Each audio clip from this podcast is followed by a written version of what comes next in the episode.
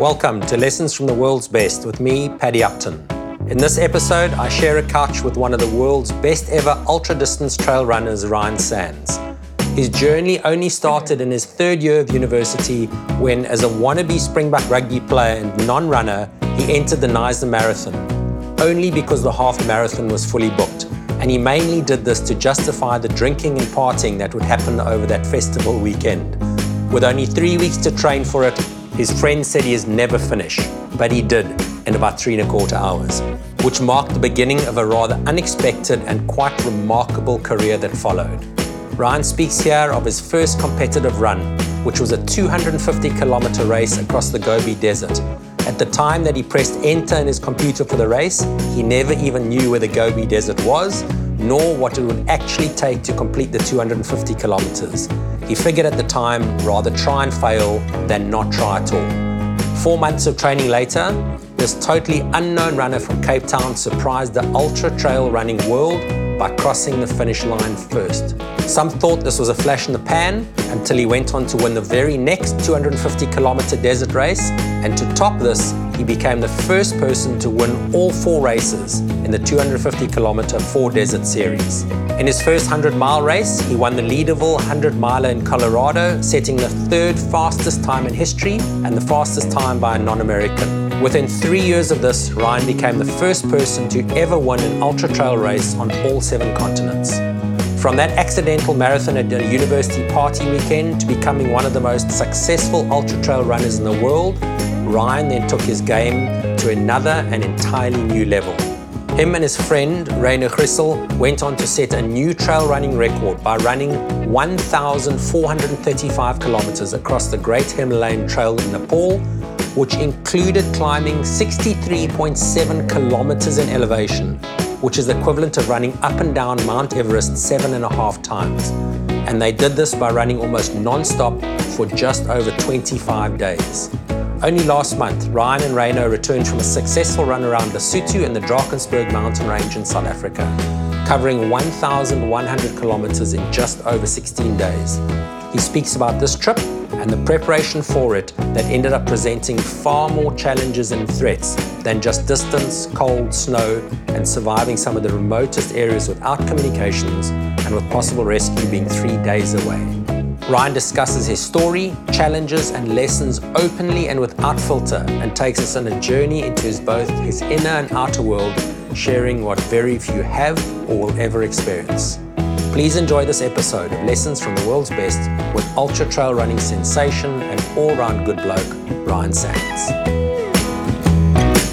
Ryan, eventually we find ourselves in the same country, in the same city, and in the same room. So awesome to be here and having this conversation with you. Yeah, Paddy, really, really cool to to catch up and yeah, listen to all your previous podcasts. So yeah, great to great to be on.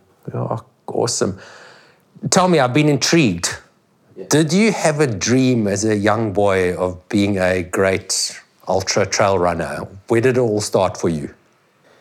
Yeah, I guess growing up at school definitely didn't have that dream of being an, an ultra trail runner. To be honest, I think at school I didn't even know the sport existed. Um, yeah, I went to, to school in, in Cape Town to SACS. Obviously, growing up there, it was all kind of rugby and cricket. Um, and I, I dreamed of being a, a, Springbok rugby player. Always looked up to, to the likes of Tiaan Strauss and Corne Krige. Um, and yeah, at, at, school, rugby went went pretty well. I played flank. I was maybe, or I was on, on the small side.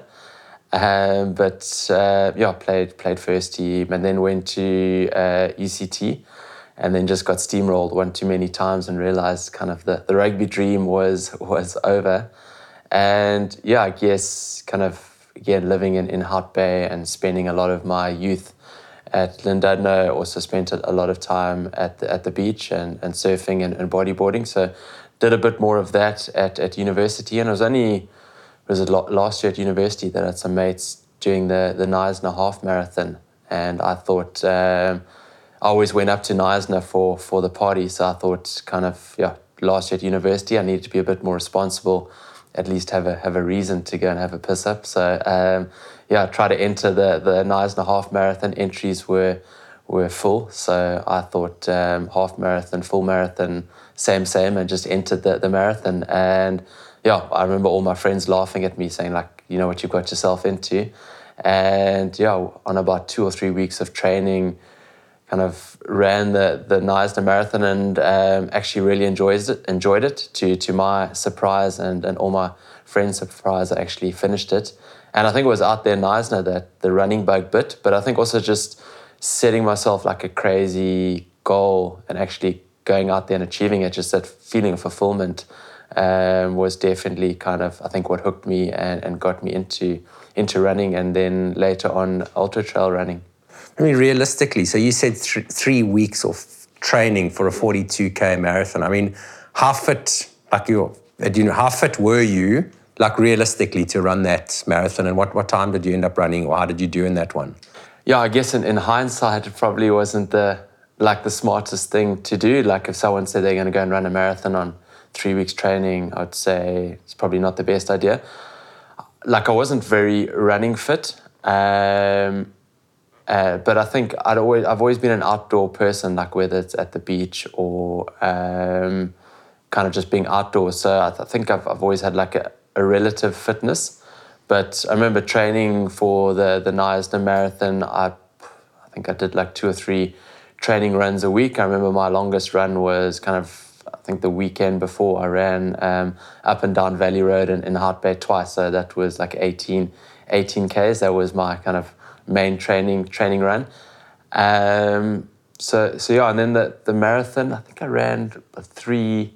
314 or three between 314 and 320 i can't remember exactly now um, which for Knysna because it's quite hilly was a was a relatively good time um, but nothing like i didn't win the, the race or anything like that Sure. And I can imagine the party because I mean, I, I did a, quite a few Knysnas and that yes. Knysna half marathon. I mean, that's a proper party weekend. So that would have been a decent celebration you would have had after that. You'd have built a good thirst. Exactly. Or actually, the, the crazy thing, I kind of went up there for the party, but I actually, I think I was so tired afterwards. Um, had two or three beers, and uh, yeah, I definitely didn't didn't party as much as I, I thought I, I thought I would. Um, yeah, and I guess that that's she's fast forwarding. I've my personality. I've always been an all or or nothing type of of person. So I think a lot of people that see me now that I know from school or university, they're like, "Dude, what the hell got into you? Like you're the last person." We would have expected to to be running hundred mile races or kind of multi day races or kind of across the country, um, and yeah, I, th- I, think at, at school and, and university I did enjoy a good a good party. I've always kind of enjoyed a good good um, social life. And I think for me, it was just kind of, kind of, yeah. I was, once I got into running, it was just um, again all or nothing. And and I kind of, as I say, I probably, or I did wing the, the training for the Knysna Marathon, but after that, I definitely put a lot into it and started spending less less time hanging out with with my mates. Um, at clubs and bars and, and more time running and, and spending more time in the in the mountains. So I think for me it was just a, a natural progression. And then how did how did you get from there to to really running that first like ultra? Like what does that what did that take? How did you go about that? Yeah, so after Knysna, I came back to to Hout Bay. Um, obviously, some context for people that don't don't know Cape Town. Um, Bay is kind of a a small little village, or kind of, I guess, a little bit bigger than that now, on the back slopes of Table Mountain. And I joined the, the Hout Bay Harriers, a local running club. Um, and yeah, really quickly, I started spending more time running on the trails. I remember there were a couple of kind of smaller trail races coming coming up just after I joined the, the Hout Bay Harriers, and a lot of the members were training for that. So on weekends I started running on Table Mountain and I was like, flip, this is this is awesome. I remember as, as a kid always like being on Llandudno beach and always looking up at Table Mountain, just thinking like it just felt like quite daunting. Um, I was always looking like I just looked up at it and it was just like, yeah, that was like too too big to to go up to. Um, and yeah, I think just as I said, like spending more time running up on on, on Table Mountain um, was yeah, it was just a complete kind of game changer for me. And I guess again, my, my, personality being all or nothing, I entered a couple of local trail races, did relatively well. Um, and I think it was one one Sunday. I remember googling extreme trail races, and up popped the Four Desert uh, series. Um, and the next race in the series was the Gobi Desert Race. I just read Dean Karnazes' book. Um, he's a famous American ultra trail runner or kind of ultra runner. Um, and I saw he was doing this series, and I was like, flip, awesome. I could let me enter. I can I can meet him, and I can also go and do a crazy race. So how, how far was that race, or what is the extent of it? Yeah, so that race was 250 kilometers. It was a, a multi-day stage race in in, in the Gobi Desert. Um, and to, to be honest, when I actually first pushed enter or kind of uh, kind of put in my credit card details on the on the website. I actually didn't even know where the Gobi Desert was. I think I was just am for a, for a crazy ad- adventure. Um,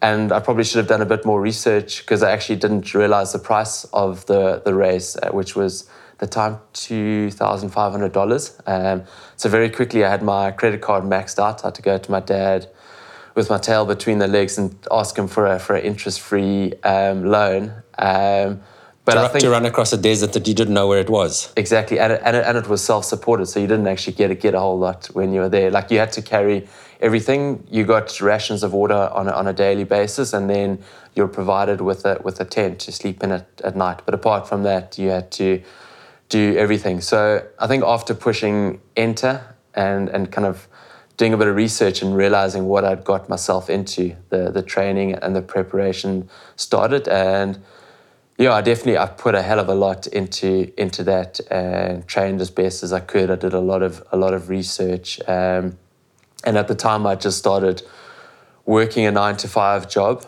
um, which was quite quite intense and quite hectic. So I just remember it was just literally kind of working, kind of running when I had had time, and most of the time I think I was too too tired to even eat properly. I, I remember just kind of eating a lot of microwave popcorn, just kind of I was just too shattered the, the whole time. So, yeah, it was definitely a, a big commitment for me to, to get to, to the Gobi Desert race. So I'm assuming you didn't have a dietitian and trainers in that if you were on microwave popcorn, popcorn. training.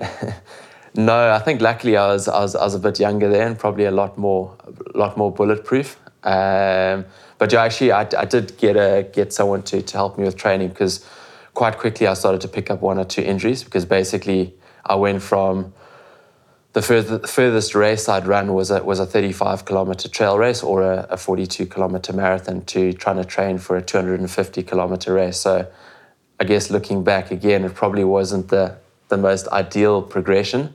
Um, but I think that's that's the beauty of, of being young and in essence naive and just yeah, I, I guess just going out there and and kind of living life to to the fullest. I think at the time I remember like at times just feeling like I was overwhelmed by by the whole experience and having to train for it. But I, I just thought to myself like I'd rather go there and fail hopelessly than look back one day and think like what if like um, well what if I try to do that like where where would that that have led led me to? So for, for me it's always just been give it a bash. If kind of it goes up in, in flames, at least you've tried it.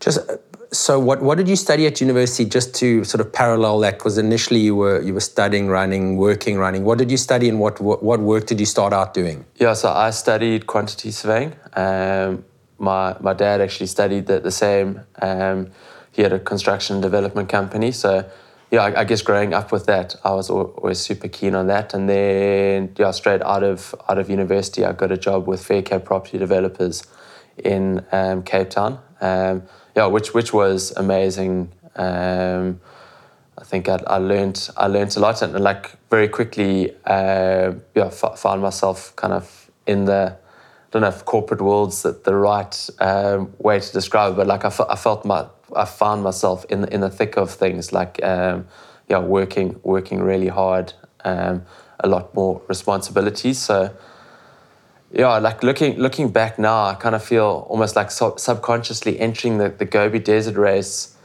I think for me, maybe it was a way just to escape all of that. Like, it was definitely um, kind of the nine to five five job w- was awesome, but I think sub- subconsciously, it, it, like it wasn't the, the path I wanted to to take. And and for me, I think kind of kind of entering that that Gobi Desert race and and uh, kind of taking that that path was definitely yeah as I say like yeah subconsciously I think it for for me it was kind of the the kind of path I wanted to to take. It's interesting that you know, often extreme athletes, and you talk about how at university you just on three weeks training ran a marathon and then just on a whim pressed enter to run a 250k race in a desert. You didn't know where it was. It's like, sounds like this crazy, and a lot of crazy people do it. But studying quantity surveying and going to work, that's very meticulous and organized and detailed, which suggests you you must be, you either did this uh, degree you didn't want to do, or you, you must be pretty organized and detailed and structured even though you do this all or nothing, some pretty out there stuff. For sure, I definitely say like um, like I am quite structured and organized and and plan um, accordingly. And I think if I look back to all, all the races I've done and projects and stuff, you, have got to be pretty um, organized and plan and prepare and kind of look at each event and say like what are, what are my major challenges of that event going to be? Is it the distance, the altitude, the heat, kind of terrain, etc., and, and focus on that. So I definitely think um, like I brought that into the sport as well. But I think it's also important to at the same time have a bit more of a relaxed and, and carefree um, attitude too. So I think having a good a good blend uh, really has has helped me. So what's what were some of the sort of the the things that when you went to bed at night in the lead up to that first Gobi race, what were some of the things you can remember going on in your head? I mean, what what does one think before taking on something so big for the first time? Yeah, I think like uh, obviously a long time ago, I, I, do remember kind of just thinking to myself once or twice, like, like what have I what have I got myself into into here? Um, obviously the, I guess the the more I prepared for for the race, the the harder and, and the bigger I realized the the like the event was. Um, and I think even like I guess fast forwarding in in my career to like something like the the Great Himalaya Trail that my friend Ryno and, and Crystal and and I ran. I think like if you had to like ask me to do it again, I would say I'd say no ways after knowing exactly what you, you're getting yourself into. So I think going in, in, into the Gobi Desert Race, my first one, I was relatively naive and didn't know what I was getting myself into. But definitely, kind of, yeah, like I said, like I, I, I planned for it. I was, I was pretty calculated. I did a lot of research, like going into the race because it was a multi-day race. I, I kind of got myself conditioned to to running um, for consecutive days on tired legs. Um, I knew the race was going to be really hot, so in my training, I put like two or three jackets on. Um, I remember running up um, Chapman's Peak the one day and like a baking hot day at like midday, so it was as hot as possible. And seeing this this family drive past me, and I remember like the, the granny in, in the back of the car looking at me and shaking her head like, "What's this dude running up there with like three three jackets on? What's he What's he doing?" Um, and then I, I, kept running, and then they had stopped and they had started having a bit of a picnic. And I ran past them and like waved, and, and this kind of old granny looked at me and just said like, "40 uh, vati fok doen like just like looking at me like I was I was crazy. Um, so I, I, guess a lot of people did think I was I was crazy, including kind of probably my own own family, definitely friends. But I think uh, yeah, I, th- I think they were also proud of me for just going out there and tackling something of, of that enormity.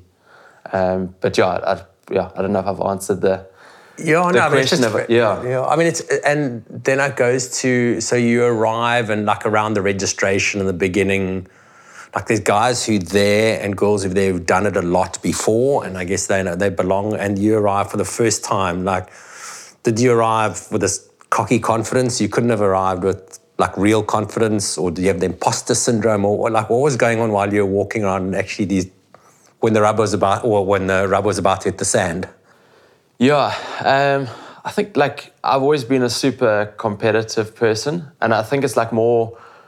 It's not necessarily like at a at a start line. It's not like I want to beat the people around me. Like I just want to be do the best I can can do and and make myself proud. Um, and I, I set high expectations for myself, maybe at times too high. Um, so I think going there, I was like, I told people like it would be amazing if I could get a top 20. I think secretly I wanted a, a top 10. Um, but I, I think going there, like no one knew who I was, so it was it was pretty pretty cool. And like like you say, like yeah, I was kind of this youngster un, unknown. Um, so, so so going there, yeah, it was really like awesome. I, th- I think for me, just going to China and, and we started, we had to fly into a place called Kashgar. It was just so out of my, my comfort zone that um, it was just like the whole thing was just a crazy experience. But I, I do remember the a day or two before the race started, like things started to to kind of start to feel real. I was like hell of a nervous. Um, I remember the night before, um, I couldn't sleep. Um, as I mentioned, we, we shared, um, or we, we, we slept in tents, and I slept in a tent with seven other people. It happened to be seven Spanish guys that literally just snored the,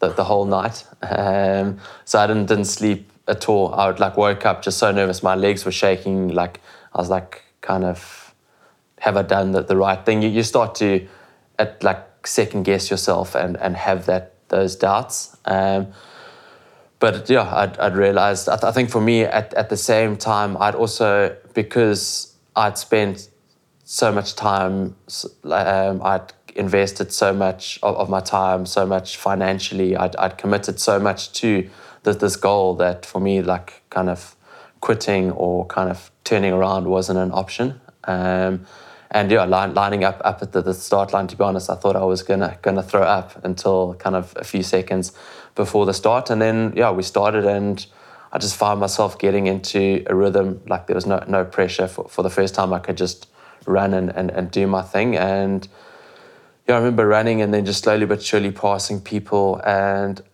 I remember, I think, like I remember passing Dean Karnazes, and I was like, "Geez, like this is this is crazy." I think it was about fifty. Had you met him by then or connected with him at all? Um, I'd said like like how's it to him, but nothing. Yeah, n- n- nothing major. It was more just kind of, as I say, kind of saying hello to to someone you idolize and, and, and look up to. Um, and um, yeah, I remember passing him and then passing one or two other people and getting to the final checkpoint and the the medical team saying, "Well done, you're in second position." And I looked at them, second place, like, "Are you you sure?"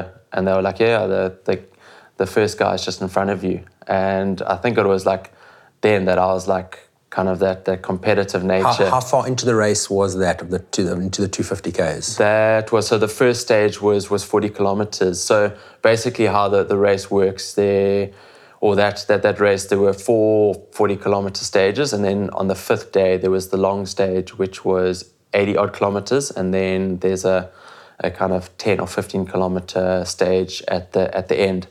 So and, are you, and are you running in like is it this like soft desert sand, like running in the beach, or what's the terrain like that you've got to cover? Yeah, so the, the Gobi Desert was was quite varied, but a lot of very soft sand, it was also quite shaly, a lot of running in, in, in riverbeds. So it's and it also got really hot, and also the altitude. Um, I think we're running at just um, over two and a half thousand meters of, of altitude. So um, yeah, it was hot and, and dry. Hot. And what sort of temperatures in the middle of the day? Gobi wasn't too bad. When I say not too bad, like it was thirty 36, 37, like under, under 40 degrees. But then the, the Sahara Desert race, um, I remember the one day it was like 51 or 52 degrees. So that's just like stupid, stupid hot. It feels like you're running with a paper packet on your head. It's like you, you're suffocating. Um, but yeah, I guess going going back to Gobi was that like last last uh, checkpoint, um, and I was I think as I say that that's where my competitive nature kicked in, and and I just started like running as fast as I could of that that stage. I think there were eight kilometers left.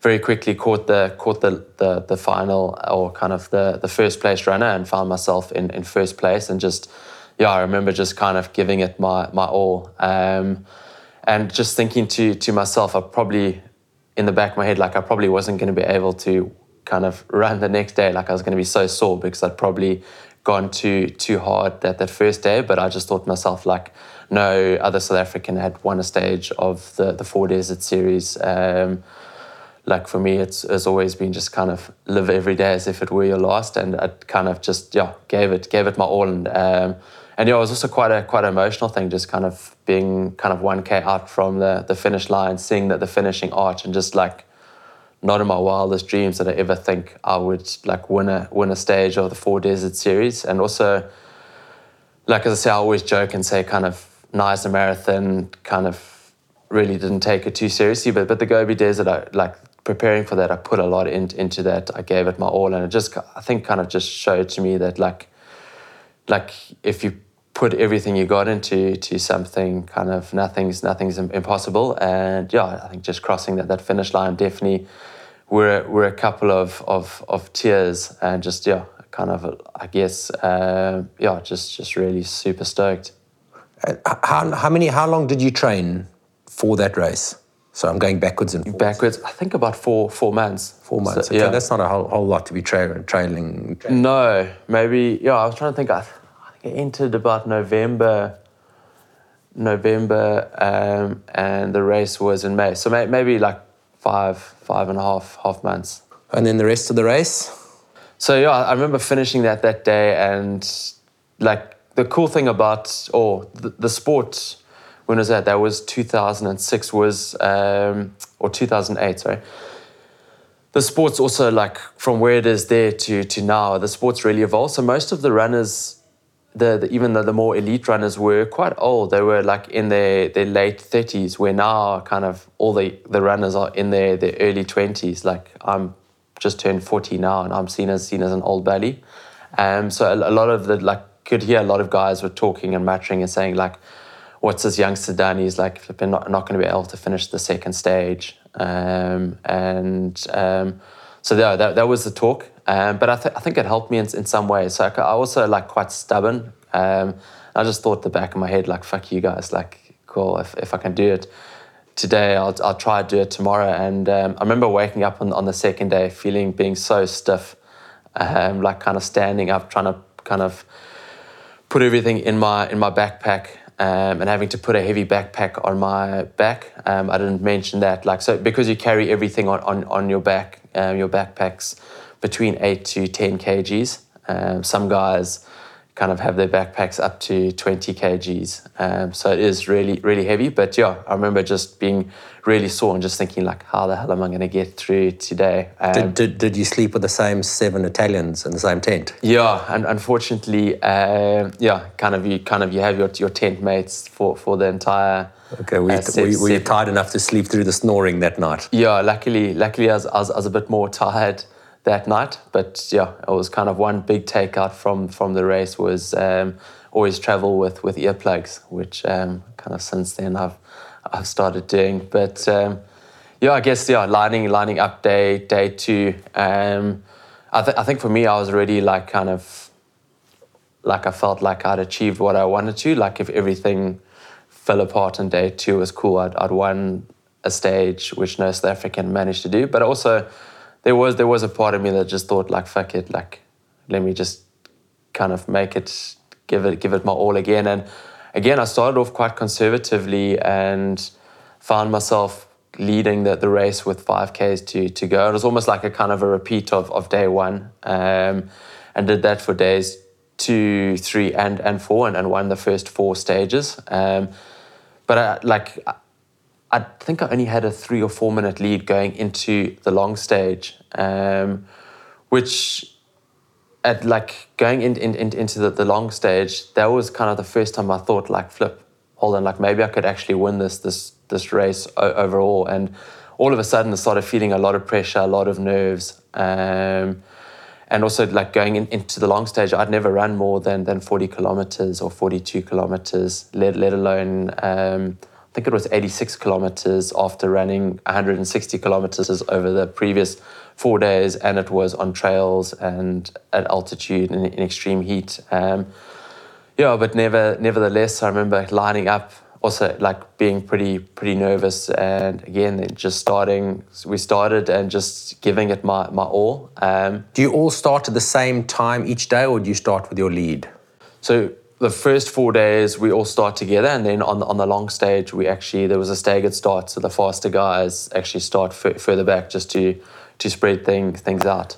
Um, but yeah, I remember that long stage, and I think that was like the first time I really got into kind of I was actually racing the other, other competitors, and there was the guy that um, who I was or had like a four minute or three minute lead on, um, and we were kind of racing, and we were together up to 40 k's, um, and I remember almost like forgetting to eat and drink, um, and actually getting quite like out of it, I guess kind of bonking, which runners call it, which is really kind of being out of it energy wise. Um, yeah, just kind of feeling nauseous. Um, my legs were completely smashed, just kind of feeling super heavy, lethargic, um, and just um, but just like yeah, I think just being like so focused and so in the in the zone, just wanting to to um, give it my, my all. And I remember kind of running into one of the aid stations and getting some water. Um, and El, El, Salvador, the, the Spanish guy, was was with me. Um, and then we we yeah took off.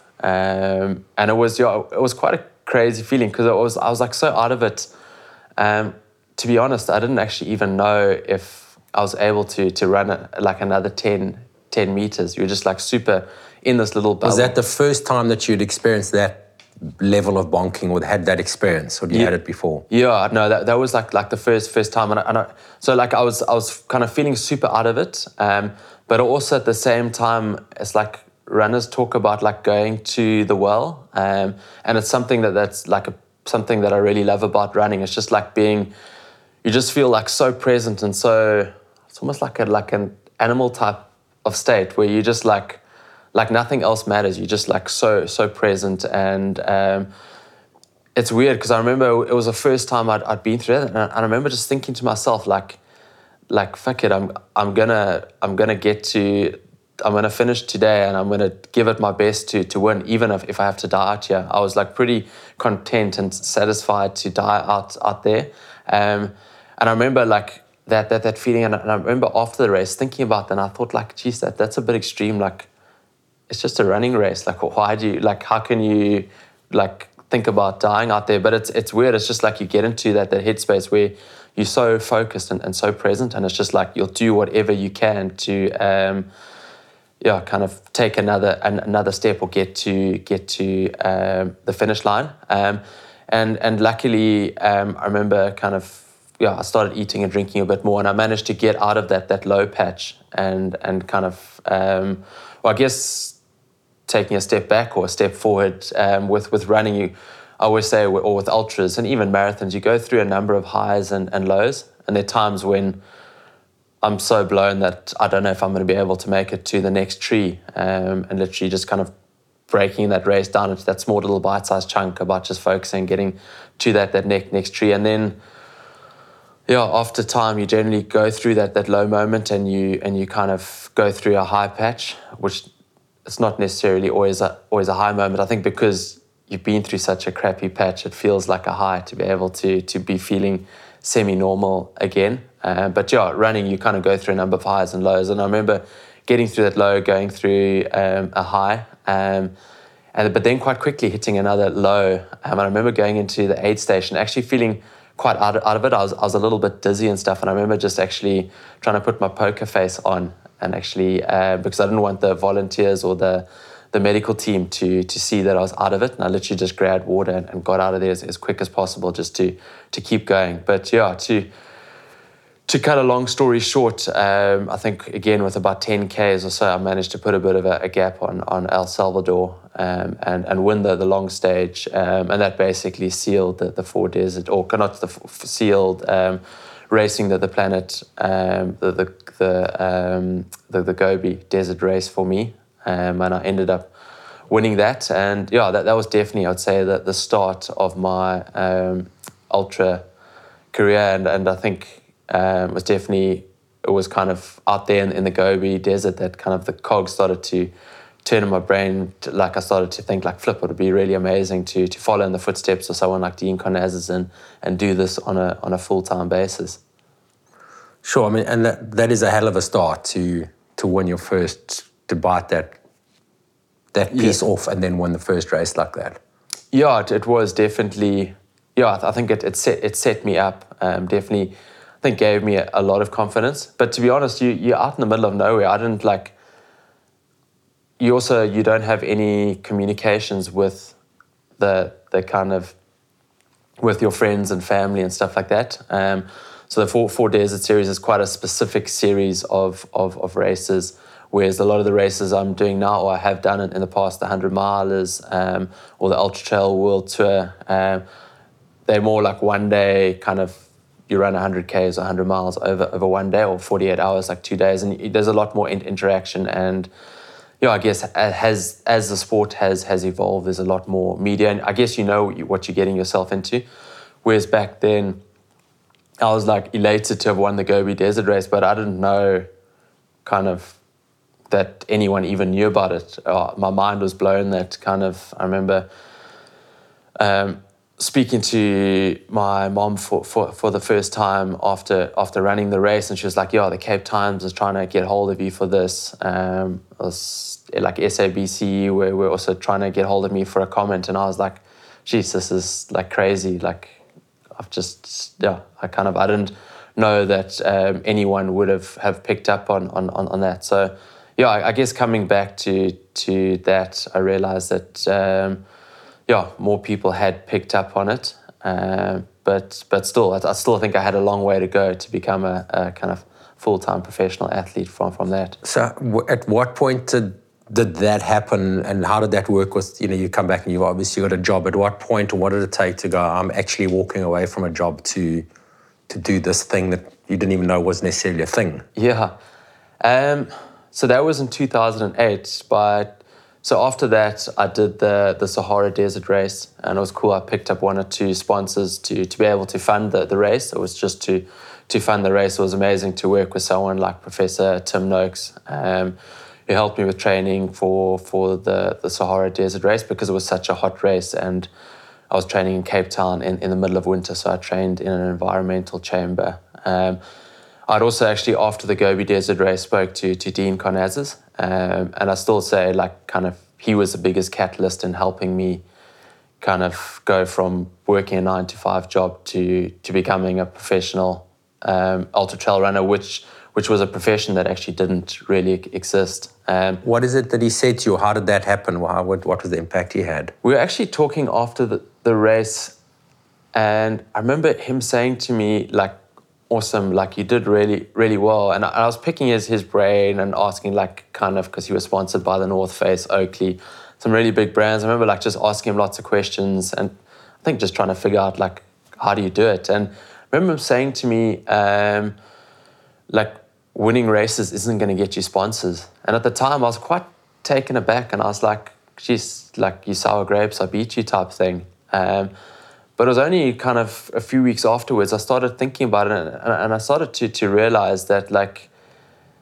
And I think I think it was also coming back to Cape Town. Like I'd, I'd got some media, and people started to know about me, but and then I started trying to find sponsorship, and it, it was actually really hard. Like um, like I was I was batting. I was, I was like quite frustrated. I was like, geez, like just won this big like race. Surely you could be able to pick up, up sponsorship. And, and very quickly, um, I realized that, yeah, again, like becoming a professional athlete and getting sponsorships is it's not just about winning races. You need to kind of grow a brand. Um, you need to do a lot, a lot more. And kind of looking forward now, like I feel really sorry for young up and coming athletes. There's a hell of a lot you got to do with social media, creating a, a brand, um, and and doing like appearances, being approachable, kind of being happy to answer people on like so many different different platforms. Like realistically, you could just spend your, your whole day kind of answering questions and and um, in, interacting with with people. So yeah, again, going going back to after the Gobi Desert Race, um, yeah, there there was a lot of like learning that that took place, or again, kind of um, yeah, really just kind of trying to. I guess I guess is the best best way to describe it is like kind of applying for a job, but not not knowing kind of what job you're applying for or kind of what skills you need need to have. So I really had to to try and learn those skills or figure out what skills I needed to have. Um, but I was I was fortunate that I did the Sahara Desert Race after the Gobi Desert Race, and Dean Karnazes was was there again. Um, and again, just chatting to him definitely helped me and and gave me the confidence. Um, I think it was like after the Sahara Desert Race that I decided. I, I won that, that that race. So I think it gave me confidence that I wasn't just a one-hit wonder. I could um, do it again. And it was after that that I, I spoke to Faircape Prop Developments and said, like, at some stage, I would love to do this on a full-time basis. Um, I don't have enough sponsorship to to get by yet. Um, so they very kindly said, well, I could work part-time. Um, but I guess working for a, for a property development company, things for them were super busy. So um, working part time didn't quite work out. Um, so I think it, like I did that for three or four months, and then I just yeah I thought stuff it. Let me just go for it. As I mentioned previously, I, I, I've always believed that like I don't want to look back in life and regret something. So I actually kind of quit my job and became a professional trail runner without actually having it. I had I had some some funding, but I didn't have enough kind of money. I had enough kind of funding to get by for six months, not not any further than that. So I very quickly had to to make things work. But like I said, I, I would rather have given it a bash than um, like look back in ten or fifteen years and thought like, what if what if I'd, I'd tried that? So yeah, luckily I, I took I took the plunge and it all seemed to things seemed to fall into place. But it yeah it, it, it was tricky like I think a lot of people always think that like being an ultra trail runner, you just wake up, go for a run, kind of sleep, and maybe go for a massage, and then go for another run in, in, in the afternoon. And in my early days, I was working way harder than what I was when I was working as a, as a professional at Faircape Property Developers. Um, I think it was trying to fit all the training in, try and get sponsorship. Um, social media just kind of popped up then. There were appearances. Um, yeah, just really kind of building a building a, a brand, which um, yeah took a lot of a lot of hard work. But um, I always say like if you're passionate about what you what you do, then it's I don't know. For me, it's I look back now. I've been a pro athlete for 14 or 15 years, and yeah, there've been some like there's been a lot of slog and, and hard work, but I, I, don't I don't see it as, as, as that. For me, it's been a, a life changing journey. So out of interest, who were a couple of the early people who really backed you or or put their yeah. put their back behind you?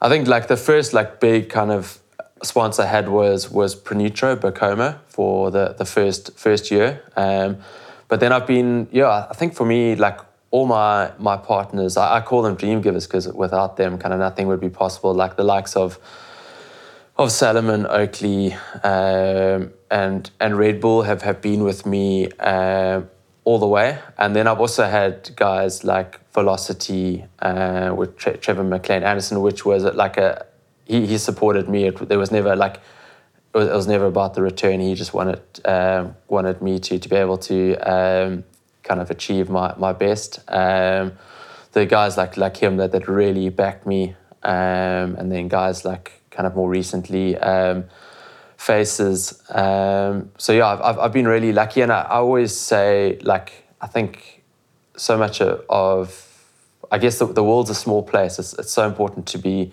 to be loyal, um, and I, I, think I've always tried to be as loyal as, as possible, and I think that's that that's paid off. I think I've seen like a lot of young guys make the mistake now. They'll they'll have a partner, and then someone will offer them kind of an extra five t-shirts and they're like cool i'll take that rather instead of just kind of seeing things for for, for, for the for the bigger picture for sure it needs it needs to be mutually be beneficial but i think just kind of really having that that loyalty and, and, and working together um, is, is is important i think that term dream givers i mean i flip and love that it's awesome rather than sponsors or partners that's for sure i think i've yeah as i said i think it's it's like working together. And a lot, a lot of people say like, what goes through your mind when you when you kind of out there running a, a race and things get tough. And I always always say like running is an individualist sport. It's it's a selfish sport, but I think I've had so many people support me along the way. I feel like I'm running a lot more than, than for just just me. Whether it's like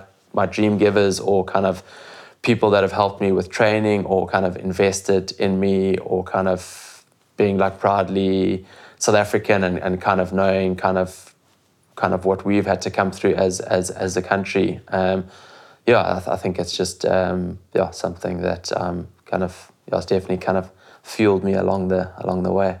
It's interesting you say that. I mean, I just I just connect to how many like I've been involved in some World Cups in the cricket front, sort of some finals, and obviously study the mind and that. And it's amazing how one of the most common themes in those really difficult times the people who get through it or people who have something greater than themselves to, to do it for. And very often, the people who bottle or choke in that moment, it's all about them and themselves and their performance and their results. And when it's about you, it becomes very difficult, I could imagine, in those really difficult times because it's so easy just to stop because you it's just you who's stopping. But when there's something great or a lot of other people you're doing it for, it makes it more difficult to stop and easier to push through those really, really tough times. Yeah, for sure. I think that's uh, like really, really interesting and definitely like as you mentioned that that's definitely like being the being the, the, the case for for me. Um, and I say it's it's weird. Like I'm not a I'm not a um, very religious person, but I'm I'm super spiritual. And it's weird, like I talked, like I mentioned, like when you're kind of really going through those low moments, and you're kind of quite like in in the zone or kind of it's it's quite um, tough. Um, for me, those are some of the best best moments where it's like really spiritual um, and like people I've always kind of looked up to someone like my my grandfather um, who uh, yeah just had that kind of carefree attitude. Um, I think he kind of received his or got his um, inheritance on his twenty first birthday and, and took his friends, all his friends, on, a, on around the, the trip. I mean, around the world trip, um, and blew his entire inheritance. And I guess a lot of people say it's pretty reckless, which it probably it probably is. But on that that, that trip, he met um,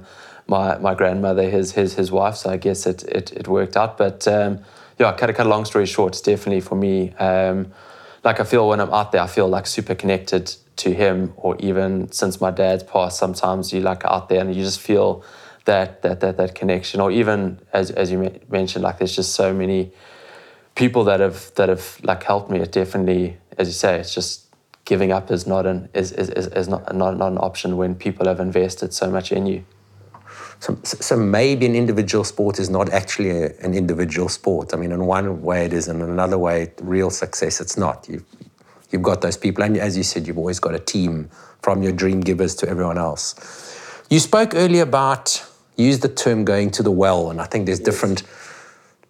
Give us a bit more of an insight into what going to that experience well. going to the well. Yeah. Yeah, I guess like going, going, going, going to, to the well, and it's almost something like people say like running in 100 miles that must suck. Like why why do you do it? And for sure there's there is a lot about it that i guess that that sucks. But I, th- I, think for me, something I know when I'm going to have a good, good 100, 100 mile or, or a good ultra race is like when you really like looking forward going to the pain cave or to the well, where you just, it's weird. It just feels like you, you like an onion. You're able to strip away all the layers, like all the impurities, and, and you're just like super pure or like super core. Like when you're there, like you just feel very like primal and very real. Like nothing else matters. Um, and it's like it's yeah, it's just like it's it's an amazing um, experience. You're just able to like think so clearly, and it's just like you're in, pure survival mode. I think is the best way. It's literally just putting one foot in, in, in front of the other, and like as you say, you don't know if if you're going to be able to to put another foot in front of, in front of the other. So it's just like you're so present. Like there's nothing in, in life that's ever taken me to such a such a present state but like such a tough, tough state. But I, I think kind of afterwards, like coming, coming out of that, it's just yeah, it's just like a like yeah, just such a um, incredible um, feeling. But to get there, it's weird. It's like a lot of things need to align. Um, For example, so I say like I run a, a lot of, or I run a lot of ultras, and I'd say going to like the well like properly. I've only probably been there like five or six times. And it's like when you go like that deep to the well, it's genuinely like quite a surreal experience. And when I think mean things have to align, like you have to really be able to push yourself. So generally it's like when you actually have a really good good run and like physically you're able to push yourself to like a place like mentally kind of you didn't know you could could go to. So it's almost like I feel it's like is it a, is it a physical end point or is it a mental end point or what combination there's there's a combination, but I, I think it's like you need to be able to push to like you need to be able to push yourself physically, but it, it, it, it's more of a mental state. But you need to be able to get into a physical position that you, you you're like able to take yourself to that, that that place mentally. So I think it's like going to the well. It's like just being able to kind of bore down to like a yeah, just somewhere that like you you've never never been to. Um, and it's weird. I think it's like like every so like you go to the well and then it's like to go there again you almost need to go a bit a bit deeper the next next next time. So and how long about would you the, the, the, five or six times you've been there how long do you spend in that space or? I'd say it like ranges from like half an hour to to an hour. Um, maybe sometimes like a bit longer. Um, and generally it's like right at towards the end of of, of a race. Um, and then you kind of go into it and then you tend to come out of it like just just before. And you remember much you when looking back do you remember much about the experience and the thoughts and it's actually like, now that you mention it it's like not not too much it's weird it's like a quite a quite an interesting state it's just like like you there, there aren't like a lot of thoughts. I guess it's a bit like like meditating where you say you like like you declutter. It's like you shouldn't have too many thoughts. Literally, it's just like kind of putting one one foot in in, in, front of the other and just trying to like move as, as, as quick as possible. I mean, te- technically, that flow st- is that would be the flow state. That is the well the like, flow state. Is it the same or, or it's it's it's same. It's similar, but I think it's like almost like one level level down. I think it's like going into the flow state, but after like running like 100 odd, odd Ks when you kind of go into like you're really fatigued and you're fatigued physically and, and, and mentally and then able to kind of so it's a level deeper than a, a, a cricketer who's on, who's been batting for an hour and a half and physically is absolutely fine but gets into a great mental flow state yeah. the, the running after 100 miles it's you're going through a whole lot more stuff to get to the well as maybe yeah. another layer or two I would, yeah, I would, I would, I would think so. I, I, guess, yeah, I suppose kind of, I haven't been there as a as, as, as a cricketer, but I'd say so. I guess maybe it's like after after be, like batting in a, in a, in a test match when you're in, in, in the second day and you kind of just um, super focused on trying to save a, a test match or, or win a, win a game, and it's just you kind of yeah just in that. I mean, they do talk about about the flow state or the well being a the technical term is state of hypofrontality. And I'm not just saying it to try and sound clever, but yes. the hypo means less, frontality refers to the prefrontal cortex of the thinking brain. So the flow state is actually a state of very little activity in the thinking brain. So there's very little thinking, and that's For one of the reasons why, even when I ask you now, uh, I was hoping you didn't have an answer because then you'd refute the theory. But there is actually very little thinking. So it's difficult to go back because you have to go into our thinking brain to explain the experience, but the experience doesn't happen in the thinking brain. For sure, because like you're asking like the flow state, I'll do like a long training run and I go into the flow state and you're just like in the zone, you're doing a run. It is a completely different experience to kind of when I say kind of going to to the worlds. I don't know, it's like and it's almost like I don't know, I feel like it's a bit of a like an outer outer body experience. Like you kind of you're almost able to like look down on on on yourself. So scanning that 14 year career since those, you know, your first two that you that's spoken about, yeah, those first two of the desert races. What have been sort of some of your real high and also some of your real difficult or difficult moments over that time? Yeah, um, I think like or like looking looking back, obviously I've I've been like lucky enough to to run on all all seven continents, um, kind of win a race on, on all seven or win an ultra trail race on all, all seven continents and kind of win some some pretty big trail races. But I remember a few years back writing a book, and um, I don't know. I think like what you what you think are going to be those big career highlights actually actually aren't. The, um, it's like I don't know, like winning winning the Four Desert Series was special, or kind of Western States. But it's not it's not something I look back on or kind of want to be like remembered by. I think there there's some like just yeah smaller moments that that that, that stand out. Um, even if you say what's your, your proudest race win, I would say kind of um, our dog Tandy. Um, we ran a, a K, what's a K9 search, search and rescue four kilometer race. Um, I think it was in like 2016, and it actually coned, was it? Yeah, I think it was 2016 or 2015, and I'd actually been going through. I'd got glandular fever that year. I'd been going through a really rough, rough patch. Um, and to be honest, I thought maybe that was the end of my career. I was just not, not enjoying it. I remember winning the the race um, with her, but like it wasn't so much about winning the race. It was just like just sharing that like stoicness. I remember, like we've got a photo of us at, at, at, the finish, and you and your dog. Yeah, and she she's literally grinning from from from ear to ear. Um, so I think it's just like a, a small like it's, it's basically like I think it's the smaller things in, in, in my career that that um, stand out, and, and things like being able to to give back um, have been really rewarding. Um, out of accident, I started something called the 14, uh, not the 14, sorry, the, the 13 Peaks in, in, in Cape Town. And just hearing some of the stories of people that have done that, it's like you kind of start and finish at Signal Hill and, and you tag 13 peaks in, in between that and finish back at Signal Hill. Just hearing some of the people's stories from that, just like for me, it's just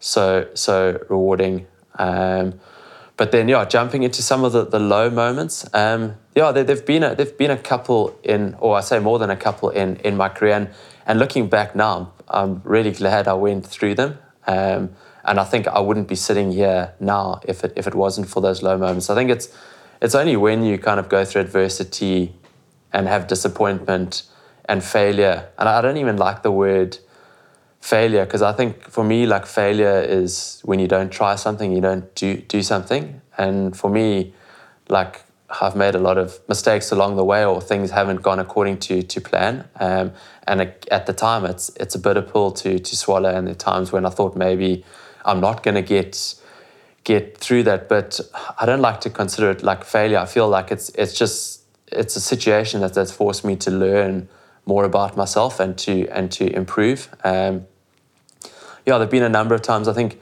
like early on in, in, in my career, um, I won, like I mentioned, the Gobi Desert Race and the Sahara Desert Race. And then in 2019 was the first time I had like proper sponsors that were backing me to to make ends meet. And my first race, um, yeah, the, it was in, in Namibia. It was another multi-day race. Um, and I ended up coming second. But on the first day, I had an absolute like shocker. I think I ended up, well, I ended up coming second, but I like mentally, I just completely lost it because I found myself in like eighth place, which now sounds pretty stupid, but like mentally, I was just like, I've got all these sponsors, all this pressure, like I've got to go and, and win the race. It's like win the race or kind of that's the end of, of my career. And, and like very quickly, I was like, doubting my, myself. Um, but yeah, cut a long story short, like I saw that that race as a failure, or I was kind of disappointed with it. Like looking back now, I don't I don't see it as as, as a failure. And then they've. I mean, to just to just stick with that. Yeah. So, so what is it? What is it that you didn't get right in that race? I mean, was was it a lack of training, a lack of strategy, or your head in the wrong place? Is there something that you didn't quite get right that held you back from what you could have done? Yeah, I uh, the first the first day, the time I lost on on the first day, to the guy that won, was like the the gap that that he won with it at the end. So mentally, I just lost it on the on the first the first day. As I say, I was running with him for the first ten k's, and then he just pulled away, and just mentally, I just I just cracked. Uh, so what does that look like mentally? You, what does cracking look like compared to if you had have just got it right? What did you do, get wrong in your head? I think it's more just like panicking and then when you when you panic you just go into a bad space and you start focusing on the negatives and like you're saying like should i be here you're starting to have that that self-doubt so we could get into your head what were some of those thoughts that you reckon was going on in your head then at the time i think it's like a lot like like just like i'm not like not good enough to be here you start to like and the problem is like mentally if you start doubting yourself mentally, it starts to become physically. So you kind of, I remember we were kind of, I think we were running down in, in, into the Fish River Canyon and like my legs started to feel heavy. I remember like tripping and falling over rocks and I was like clumsy and I was just like, like I'm not, I'm not good enough to, to be here. And I always say like, that like self doubt is, is a bit like driving with that with the handbrake on. Um, you just really just you start to like slow down, you start to doubt yourself. Um, and also for me, a lot of what I do is like, for sure, them like, it's not like I grin from ear to ear and I love every second of it, but I still like enjoy the, the experience. And when you stop enjoying the experience and you start to think like, why am I here? Like, I don't want to be here. Um, like you stop just taking it in. Um, that's definitely when you kind of yeah, it starts to it starts to fall fall apart. And why do you think it happened then specifically? I think I just put too much pressure on on myself. But as I said, like I think going into that Namibia race, I had I had um, sponsors. Actually, at the same time, uh, a good friend of mine, Dean Leslie, he was actually filming the, the race for a potential documentary. Um, the, I also kind of wasn't float, floating underneath the radar. Um, there was media there all of a sudden they were like wanting to do interviews with me beforehand. They're asking like, "Do you think you're going to win the race?" And yeah, all, all, all of a sudden, like for me, I, I, went from running the Gobi Desert races, no one knowing me. It was just me out there wanting to be the best I could be, to suddenly running this race with all I felt like all these outside expectations on me, and and all of a sudden, yeah, I think I had to kind of process all of that um, like after day day one and kind of really have a good like think about like kind of what was I actually doing here and, and, and just to remember that like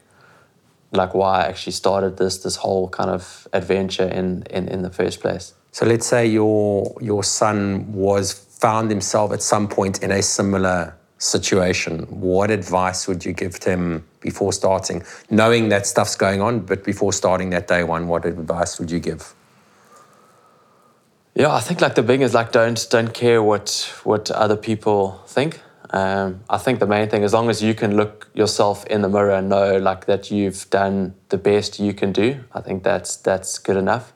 Um, and flip, it's easier said than said than than done. Um, but I think it's that just just purely being able to to, to be able to look yourself in, in the mirror and be able to high, high five yourself afterwards and know you've given it your your best shot. Um, you, you did the best you did, yeah did the, the best you can do would, would be kind of my initial initial advice and also just go out there and have fun. Um, I think don't take life too seriously um, as well. Again, which at the same time maybe I'm contradicting myself because a lot of people say awesome, but like if you hadn't won X, Y, and Z, or you hadn't performed at those races, like you wouldn't be able to to do, you wouldn't be able to become a professional athlete. But I think it's just, yeah, I think through going through through that that, that process. And that happened in what year?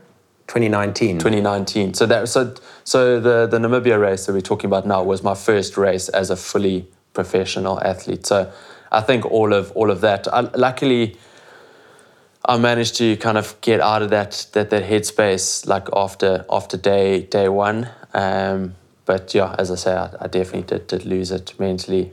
And that's I mean that's that's a nice lesson that that you hear you 11 years into a serious international, you're one of the top international ultra trail runners in the world. 11 years into it, even you managed to make the mistake of losing your focus by worrying about what other people think, thinking about the sponsors, thinking about the results. And as a result of getting taking yourself out of the process by thinking about the wrong things, you start then doubting yourself, you start making mistakes, and you end up having yeah. putting together, uh, together a fairly below par performance. And you've done it to yourself by allowing yourself to get caught up in those distractions. So if it can happen to you, it can happen to anyone else. But you've pulled it back within a day. For sure, but I mean that's I'm like also saying like looking fast forwarding eleven years. That's like happened to me a number of times since then, and even kind of sitting here now. There's one big race left that it's, or it's kind of in the last couple of years has become the, the pinnacle trail event in the world, Ultra Trail Mont, Mont Blanc. Um, and it's the one event that's like eluded me or kind of I've started four, four times and I haven't finished. And there have been physical things that have gone gone wrong. But I think I'm if I'm able to like look myself in the in the mirror, I think I've I've realized now it's there's like there's been a, like a certain mental side of me that's that's like allowed the physical things to to to go wrong, and it's like it's made me realize that like I actually kind of need like to like do some some some work in, in that, that department. So I think it's yeah, I, I guess and that, that's something I love about sport and I guess the the sport of of ultra trail running. I think you you're constantly learning along the way. It's always like you think, cool, I've got this waxed, and then shit just falls apart in the next race, and you've got to put things back together, and that's both physically and mentally. Um, and I, I think even like maybe I'm jumping around a bit, but I remember like early on in my career, I did some work with with Professor Tim Noakes. Um, and I think he said my, my greatest gift is my my mental ability. Um, and I think at, at the time, again, I was like, like it was weird. Like uh, I almost like wanted to say like, or kind of what about my physical ability? Like it was like I was a little bit not taken back. I was like I was hoping he would say like he's like kind of his physical ability is is awesome. Like I didn't have anything like I don't have a crazy VO2 max. My, like my running economy is is is really good, but like most ultra runners, that generally is the case. Um, but I think like looking back now, that that's something I'm really proud about is is my my mental ability, and I think it's something that I like has given me an advantage. I always say when it when it comes to the top competitors now, I think they're all on the same physical ability, and it's just often the guys that on the day kind of have have like either wanted more or kind of are mentally more headstrong, um, are definitely the guys that end up performing. So you still are you still going to do a, a ultra trail Mont Blanc? Yeah, I've got it. Okay. Yeah, coming up now in um, end of August. Okay. So that's yeah, big. So, so, I'm not going to publicly put you on the spot and, and dive into your head around that, but no, I am going to ask I'm you what to. what is the one yeah. Given your four, your, the four times you've done it before and your experience, what is your, the main piece of advice that you give yourself that if you could follow, it will at least get you in a better place than you have been before around that race? I think, um, or like as you know, I've just come out of a big project in in Lesotho. I, I, do want to talk about that a little yeah. bit as well. But I mean, so like yeah, I was quickly like Ryno and I ran circumnavigated around Lesotho, but I think I spoke to you a few times. Obviously, you were you were at the IPL already, but just around my headspace going into that, I did a few recce's, but something that freaked me out a bit after those recce's was I couldn't visualize myself finishing, and it's weird like like the big races I've I've won it's weird. You just I can just visual like before the race, I can just visualize myself winning the race. Like Western States when I won in 2017, like it was like a month or two before the race, I could see myself running kind of the race finishes in Auburn at um, around the track there, and I could see myself finishing like the race in like first place. So it was it was, it was weird. You just you just got that that that that, that feeling. Um, uh, but yeah, kind of with Lesotho, I couldn't see myself finishing the race, and it was something that like freaked me out a bit. And I had to do quite a lot of like mental work and actually listen to a lot of a lot of podcasts and spoke to you a bit. But to cut cut a long story short, just what is the distance that you covered in that run? It was a thousand one hundred kilometers.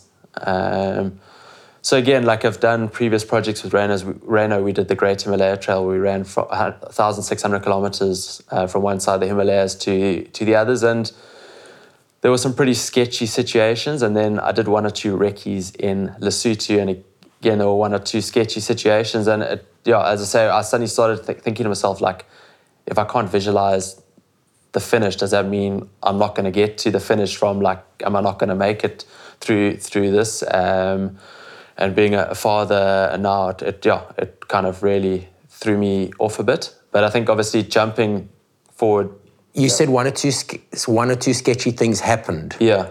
For example, Himalayas or um, Lesotho. Yeah, I, th- I, think like Himalayas, um, like the people there were amazing. Like we could rock up in a little mountain town of three or four houses, and at three in the morning, and they would open up their their house and let us stay there kind of open, like they literally let us sleep in their beds. The people like Ryno and I wouldn't have made it through that project without the generosity and openness of the people. But we did have one bad instance right towards the end where we got chased, uh, which yeah, I don't think, or definitely kind of things wouldn't have ended well. By people. Yeah, by by kind of five or six six guys. I think they weren't on drugs. Um, right near the, the Indian border. Um, and then also just with the weather-wise, Ryno got frostbite. We found ourselves in really sketchy situations.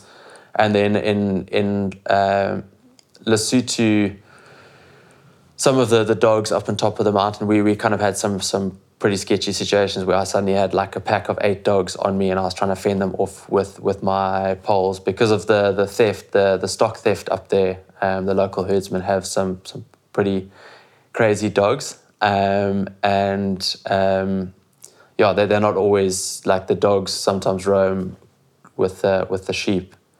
So yeah, kind of we just had some some yeah, sketchy situations, and then also just the the Lesotho that's just such a remote. The Drakensberg Mountains are just so remote. So like anything goes goes wrong there, just escalates so quickly. So when we actually did the project now, um, just like you're always fine, but it just takes getting slightly lost or spraining an ankle and just having to stop for that five minutes, you would get hypothermia.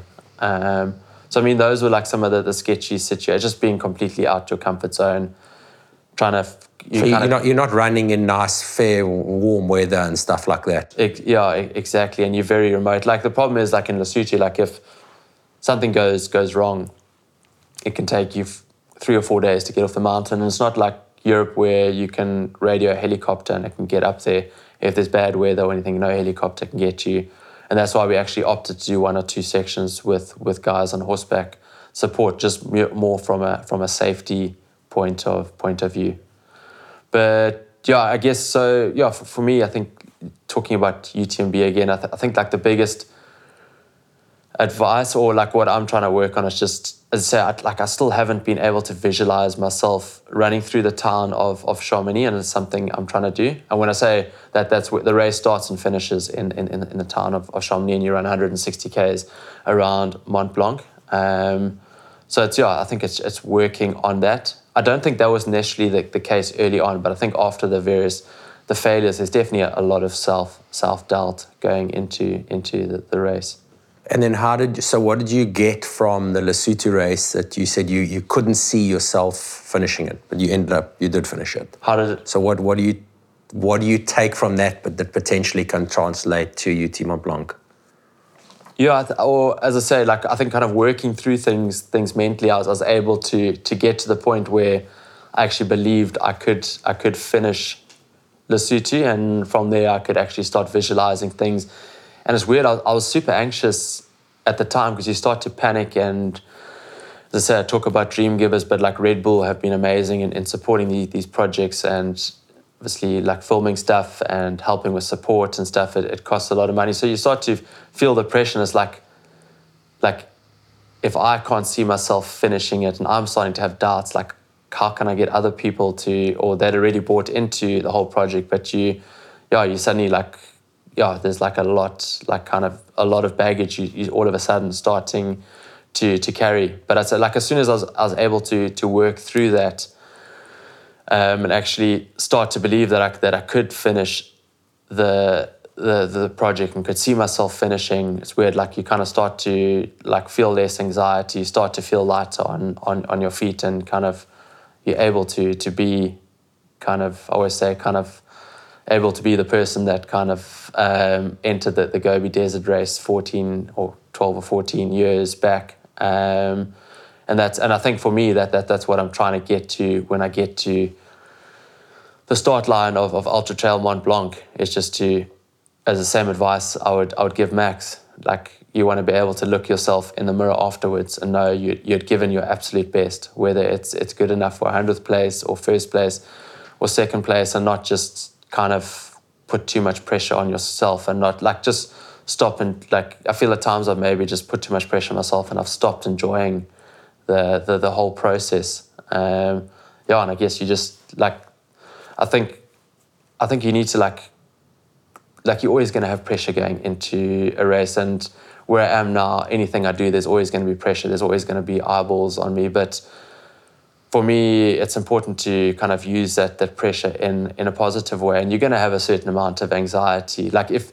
if you're not nervous before a race, then I know like I shouldn't be at that that that race. Or you, you kind of yeah. If, if you don't if you don't don't don't feel that, but it's I guess just being able to to use that in the right way and not just let it completely suffocate you and kind of crush you.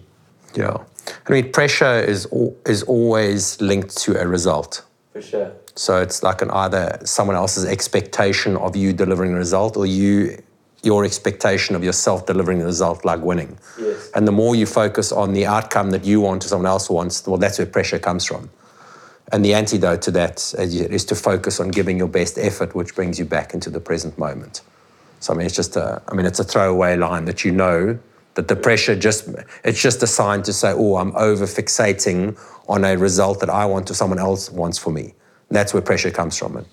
For sure. And I think it's like, say, one of the things I think I've done well at ultra races is, is run your own own race. And I guess it's quite cliched, but just focusing on kind of me being able to get to the finish line as, as quick as I can. So like in an ultra race, you'll find a lot of guys start off really quickly and you find yourself in, in 20th position. It's important not to panic and just like keep going. But I think uh, maybe in the past, a race like Ultra Trail Mont Blanc, I've maybe started to worry. You suddenly like find yourself in 30th position after after 10 Ks and you like flip, like I'm having a shocker of, of a race. I'm going backwards here. I'm never going to catch the guys. And you almost start kind of preparing yourself to, to fail and then yeah, then everything just just shuts down instead of just like not not not panicking and just kind of kind of getting through one aid station at, at a time, taking it in, into bite-sized chunks and, and kind of going through through that and just seeing how it how things turn out.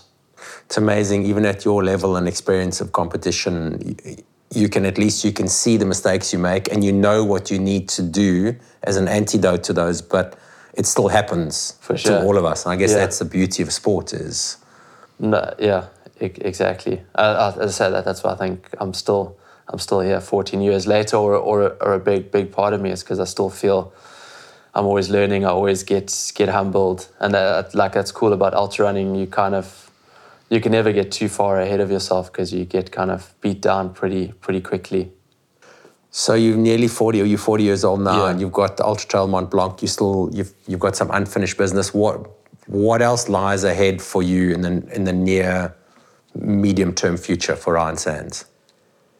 Yeah, I, I definitely like over the past few years, I've been like doing more projects. When I say more projects, setting like fastest known times, like what Ryno and I did across the running the Great Himalaya Trail, or kind of projects which wasn't necessarily a fastest known time, but circumnavigating Lesotho on foot. Like I've kind of I, I, I still enjoy competing, but I'm doing a lot less competing now. There are a couple of, of races like Ultra Trail Mont Blanc or Hardrock that, that appeals to me, but to be honest, I think there are only about three or so races that like really inspire me and, and motivate me. And I know this late in my career, if I'm going to line up for a race, um, like it needs to motivate me 100% because potentially physically I'm maybe not at my peak, but I believe that like physically, I believe like the where I can improve the most now is is mentally. So I, like I need to be mentally uh, like 110% in, invested. Um, so I think that's from a, a racing point of view, and like so yeah, looking to to mix up the projects and and and races.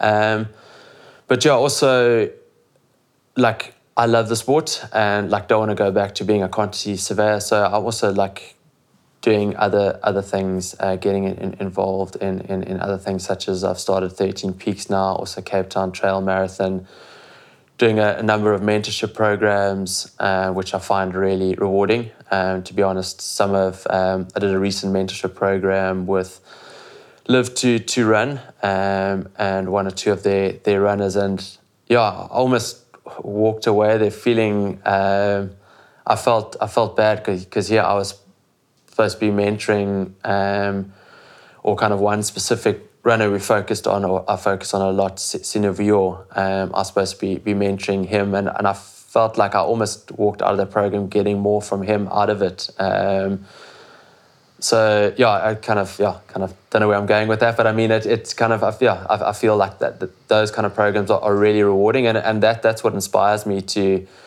to keep running. Um, just to touch back on on on Sina Vuyor, um, he's yeah, kind of come from from the the live village in, in KZN, come from an extremely tough background where his mom and dad passed away. Um, just kind of what he's over had to overcome to get to where he is now. It's just mind blowing. And um, Salomon actually did a did a, a small um, film on him, which we actually filmed.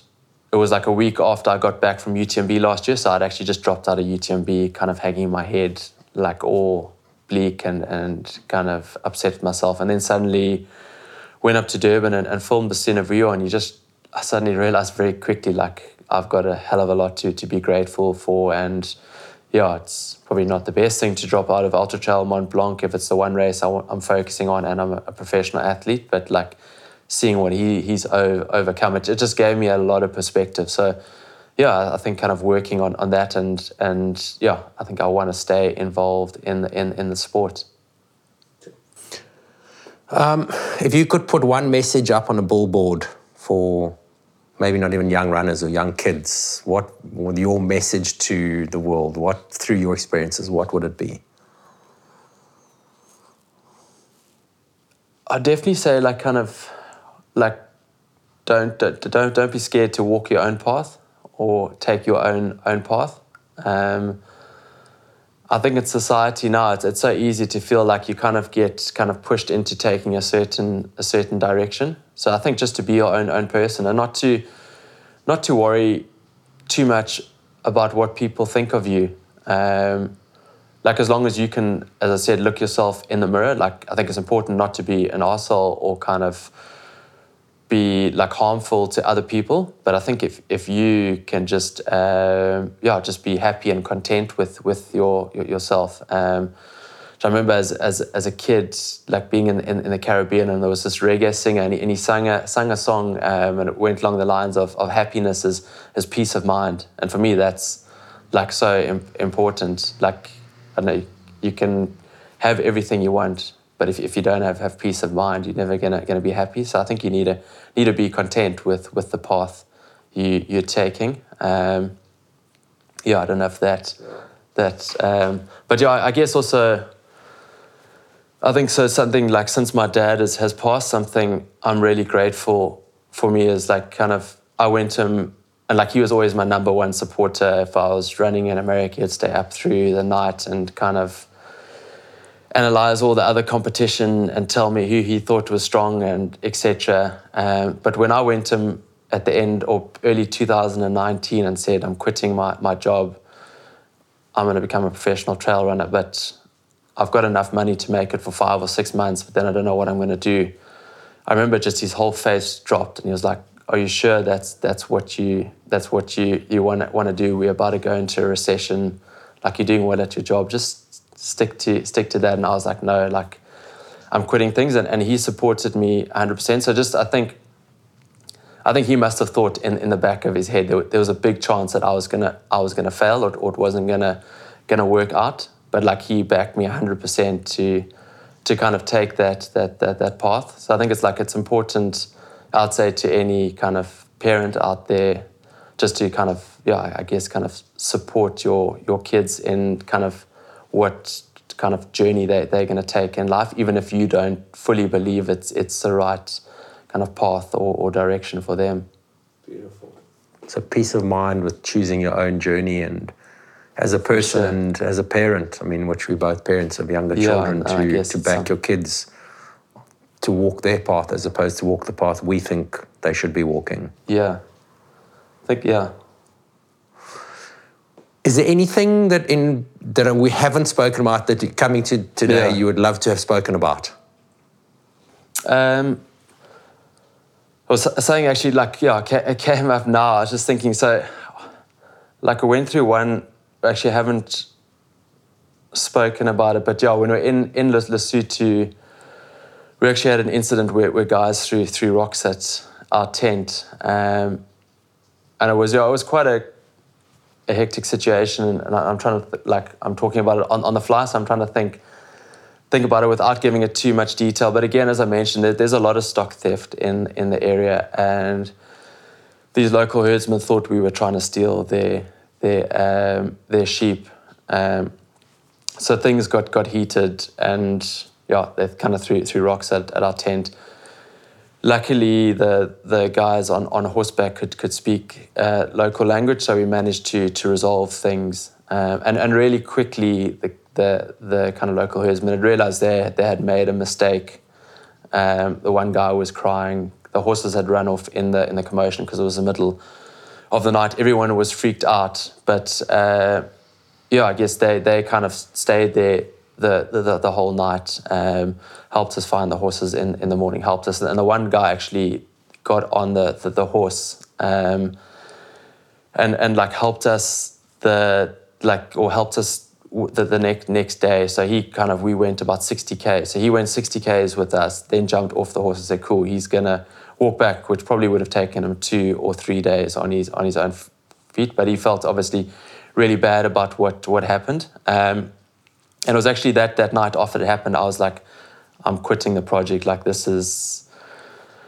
really hectic, but it was it was quite a like quite a surreal experience. The next day, like having the guy ride with you that had kind of potentially like thrown rocks and kind of could have really harmed you, um, like ride with you. And I think for me, I've always been quite a black or white person. Is like if if um, if someone does things to me or kind of crosses me, I'm like kind of stuff you, kind of that's it. Like I'm maybe in some ways, I'd like I haven't forgiven enough in in, in the past, and I think it was probably like that that's probably like or that whole situation for me just really taught me like empathy. You never know someone's situation. Um, and also chatting to the guys a bit more um, they don't actually own the, the, the sheep the, the, the, herdsmen.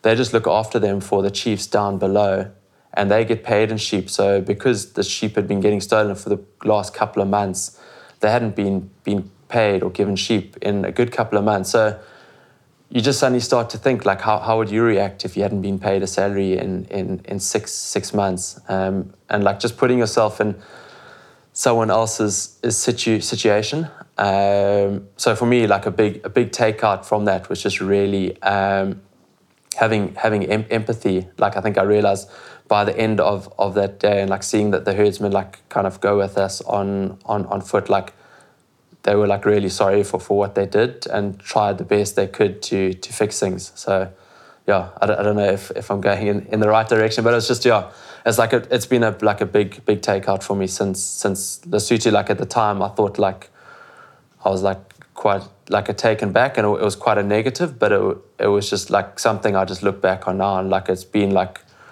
I look look back and just see it as like a real like eye opening experience, and also I just think kind of the world we live in today, also living in, in South Africa and Africa, like we come from such different backgrounds uh, that, yeah, it's, it's like I think we just have to kind of sometimes respect and, and kind of open our eyes and, and see where like kind of people have, have, have come from and, and have more understanding and empathy. Wow, I mean, that's quite profound. So you, what I hear there is you just you just never know somebody's story or the background to their story, and we judge them on their behavior. So these guys threw some some rocks at you, which obviously I mean imagine would be terrifying when you're out in the middle of nowhere and just two of you and you're unarmed, trying to run around a country and guys are throwing rocks. But then you hear the backstory and realize, you know, where that's come from.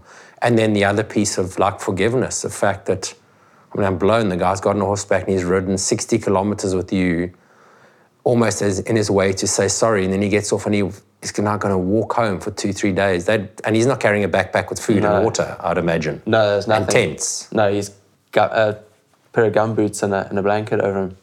Gum boots so, and a blanket. He's and the weather was, yeah, and we were in like some proper weather. So it's like. And he's not walking along a flat dirt road. No, it's, yeah. No, so yeah, as, as I say, like looking back now, it's just yeah, it was really kind of quite touching for me. Sure. Part of the journey is that we you come on not an unexpected journey, a lesson that you would have had running around a mountain range. For sure. Sure. If I could, if there was one really good question, one last question, a really good one that I could ask you, what would be a great question? I, I thought I was going to dodge it by this last. no, no, you, listen, you knew it was coming.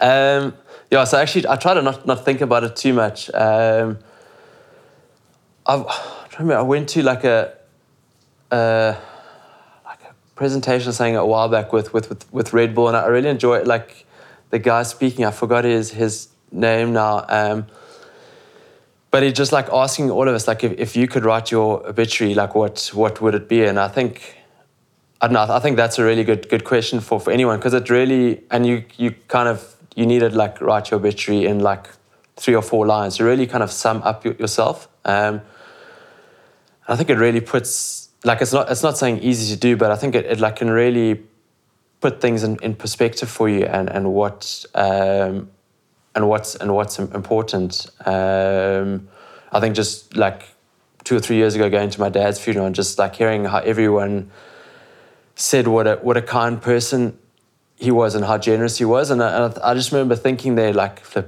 I can achieve all I want in in in sport and win as many races, but like for people to to be at my funeral or um, memorial uh, or to like look look back on one day and to say she's like like he was super kind. He did like so much for the community or, or gave gave back. I think that's like would would be the the ultimate um, for for me so yeah i kind of haven't haven't put pen to paper to to write it yet but i, th- I think that would be like a, a really good question i think I'd, it's something I, I challenge people to to think about i think it, it kind of sometimes gives you a lot of perspective and kind of makes you realize what, what is important in, in life and what is not. Yeah. I think we can, like in life, the life we live live in, I often find we're always like, and I often find, and I guess I sometimes make the same mistake. You kind of, like, if you if you you kind of you want to feel like busy and like you like I say, Paddy, how's it going? You're like, geez, it's been hectic. I haven't stopped for six months. I haven't had a chance to do anything. And it's almost like it's like cool. I like kind of I give you a high five for that, and, and we go on. Where yeah, I, I think we sometimes like missing things. Like we're just way too way too busy. We often have too much on the go. We kind of just caught in this information bubble of just this like we're just bombarded with stuff, and that that's something I love about running. Um, there are times like people say like, how can you go and run on Table Mountain for for eight hours on your own? And it's like in that that space that I'm able to just like really be in my own bubble and you kind of able to to kind of get away from all the all the noise and realize what's important. So I think yeah, looking looking at at that you can actually really just see what's in what's important in life and what you should be focusing on on in life. Sure, a lot of great stuff there. I mean, I, I so agree with you there that like busyness is not an accomplishment. But for some reason, people see busyness as an accomplishment. Sure. I think it's bullshit. No, it's crazy. Uh, like, and also the other people, the other bit you talk about, you know, in you've got a whole lot of trophies in your cabinet, but at the end of the road, that's not what you want people to be talking about at your obituary, at your funeral. You know, it's about what kind of person you're being, and it's something that I, you know, I, I go on about all the time about you know, with athletes, that your your results are one thing, but who you're being as a person is probably more important because that lasts longer and way gets remembered more, and you're a person not longer than you are an athlete. Um, you know, and gone are the days when you can be a high performing dickhead, whether it's in the business space or the sports space, because you just don't have any regard. And actually, it's a very short term or medium term approach. Success doesn't last. No. Compared to the kind of person you're being, that kind, generous, empathetic you spoke about that's that's actually the stuff that counts in the context of life. And the trophies along the way are nice. And the, the 4K trophy that you got with your dog is you know, the one that you remember the most, yeah. enjoyed the most.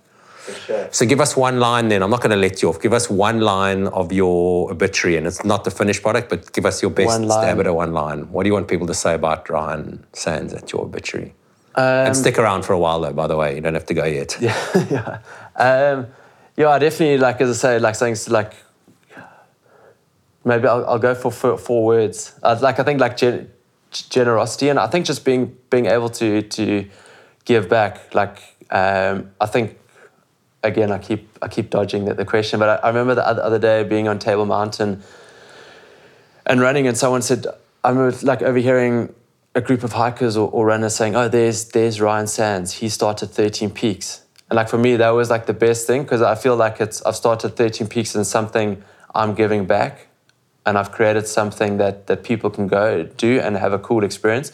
It's not like oh there, there there's Ryan Sandes he won Western States or dropped out of UTMB f- four times. Like I think they've I've had the performance part of me, like the because I guess all professional sportsmen, even chatting to JP Germany the other day, is like your whole career, everything's like performance is attached to you. Like people love you because you perform, and it's and it's about performance. And and for me, like when I die one day, I don't want it to be about the performance. I want it to be about the person I am and, and, and being a good a good person. And for for Max, like my son, to to look up and say like flip, like my dad was was an awesome dad. It's not like like he was a fast runner or kind of did this or that. So the legacy you leave as a person, I mean, uh, I get that. And you've used words generosity and the 13 Peaks is leaving a legacy that lasts forever. You you win a Western um, States, Western yeah, it's just- States, but the next year someone else won it, and the year before someone else won. And eventually, you know, no one really remembers No. who won the World Cup in whenever it was. But No, yeah, I, I, yeah. Especially I think stuff like that. Like I guess, not going off on a tangent, but I think saying like say winning the the rugby World Cup or like South Africa win like a cricket World Cup. I, th- I think the the amazing thing about that, I think the actual part that where the 11 players on the field or the 15 players on the field win the World Cup and lift the trophy, I think that's like doesn't mean a lot. But I think that the fact that it can unite a nation and kind of get people from totally different backgrounds celebrating together. I think that's like that's the the big out, outcome. It's got nothing to do about the actual performance on the on on, on the field. I don't know if if that makes sense. what have we? Yeah. Awesome. Cool. Sure. Thank you so much. Thank Number you. one for saying yes. Uh, it's so awesome that we actually got to sit down in the same place eventually.